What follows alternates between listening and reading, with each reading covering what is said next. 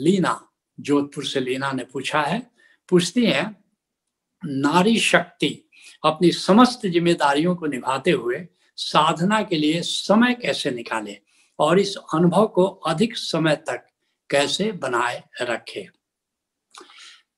मेरे पास बहुत लोग आते हैं। कोई कहता है उसके पास धन की कमी है, कोई कहता है प्रतिष्ठा की कमी है तरह तरह की गरीबी का लोग अपना बयान करते हैं। लेकिन कुछ लोग आते हैं, कहते समय नहीं मिलता। मैं कहता हूँ कि मेरी दृष्टि में दुनिया में सबसे गरीब वो व्यक्ति है जिसको अपने लिए समय नहीं मिलता। जिसके पास समय नहीं है। समय की कमी धन की कमी है, इतना गरीब नहीं है। अगर अपने लिए तुमको समय नहीं है तो समझ लेना कि गरीबी पराकाष्ठा छू रही है। तो अपने दिनचर्या को इस तरह रखो कि अपने लिए कुछ समय ज़रूर निकालो। ज़िंदगी भर तो हुई गुफ्तगु। गैर, सुनो हज़रत इकबाल बड़ी प्यारी बात कहते हैं। ज़िंदगी भर तो हुई गुफ्तगु गैरों से, मगर आज तक हमसे हमारी न मुलाकात हुई। अरे, कुछ ऐसा भी समय रखो कि स्वयं से मुलाकात तो हो, और तब अध्यात्म के लिए, साधना के लिए जो तुम समय निकालते हो जो साधना में तुम इन्वेस्टमेंट करते हो वो सच कहो तो वो इन्वेस्टमेंट है। किस दिशा में इन्वेस्टमेंट है? तुम सुखी रहोगे तुम्हारा परिवार सुखी रहेगा क्योंकि जो तुम्हारे पास है वही तो तुम दूसरे को दे सकते हो। एक बिलासपुर में मैं था एक परिवार आया और लड़की भी साथ आई और आ, उसके पिताजी ने कहा कि मेरी पत्नी को देख लीजिए। ये उस दिनों होम्योपैथी का बहुत ज़्यादा शौक था तो कई लोग आते थे इलाज के लिए तो बड़े दुखी रहती है। इनको कुछ दवा वगैरह दीजिए ताकि ये सुखी रहे। मैंने पत्नी से पूछा, बताओ भाई, क्या प्रॉब्लम है? उनका नहीं, प्रॉब्लम मुझे नहीं है। मेरे पति दुखी रहते हैं, उनके दुख से मैं दुखी रहती हूँ। पति को कहा, भाई, क्यों दुखी रहते हो? बोले पत्नी दुखी रहती है।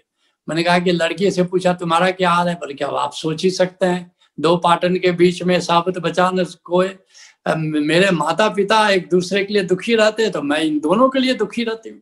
मैंने कहा, कोई दवा नहीं देना है। मेरे पास एक कलम थी। मैंने कहा, ये कलम मैं तुम्हें दे सकता हूँ कि नहीं? बोले हाँ आपकी कलम है, क्यों नहीं दे सकते? बल्कि, दे इसलिए सकता हूँ कि मेरे पास है। अगर नहीं हो तो मैं ये कलम कैसे तुम्हें दे सकता हूँ? तुम एक दूसरे को सुख देना चाहते हो, खुशी देना चाहते हो। तुम्हारे पास खुद ही नहीं है, खुद ही भिख मंगे हो तो क्या दोगे?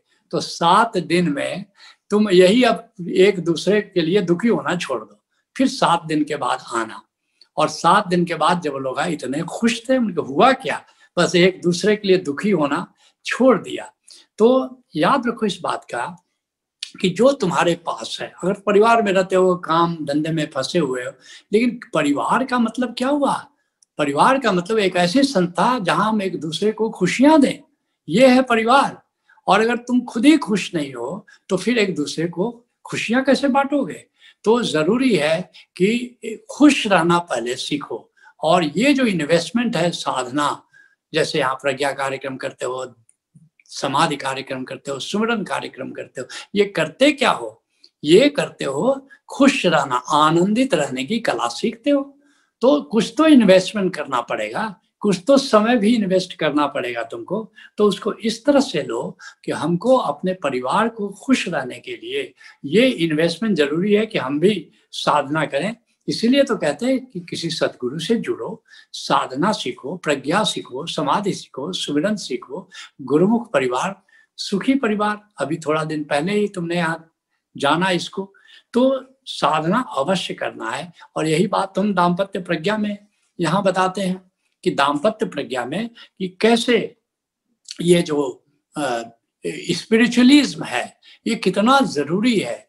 दो किताबें जो मैंने जब ये प्रोग्राम क्रिएट करना शुरू किया तो जो भी इस विषय पर सुखी दाम्पत्य पर जो भी किताबें दुनिया में उपलब्ध थी, वो वो मैंने मंगाया कि ये दस बारह सबसे बेस्ट सेलर किताबें, उसमें दो सबसे अच्छी जो किताबें थी उन दोनों का उपसंहार अंतिम पृष्ठ पर था कि सबसे बड़ा हमारा कंक्लूजन ये है कि को वही दंपति खुश रह सकता है जो अध्यात्म से जुड़ा हो।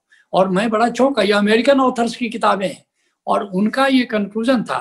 तो निश्चित रूप से ये जो साधना है, ये तुम्हारे जीवन को खुशियों से भर देता है। वैसे भी एक ह्यूमन वैल्यूज़ के आधार पर ही तो चुनाव करते हो। सबसे हाईएस्ट जो ह्यूमन वैल्यू है, वो है आनंद, वो है मोक्ष, वो है परम स्वतंत्रता।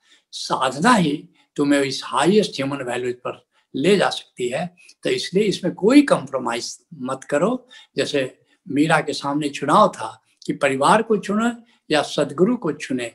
मीरा ने क्या किया? मीरा ने सदगुरु को चुना और फिर उसने आनंद और प्रेम की दिशा में यात्रा की और आज सारा जगत मीरा का दीवाना हो गया। मीरा खुद तो दीवानी हुई, लेकिन उसने सारे जगत को अपना दीवाना बना लिया।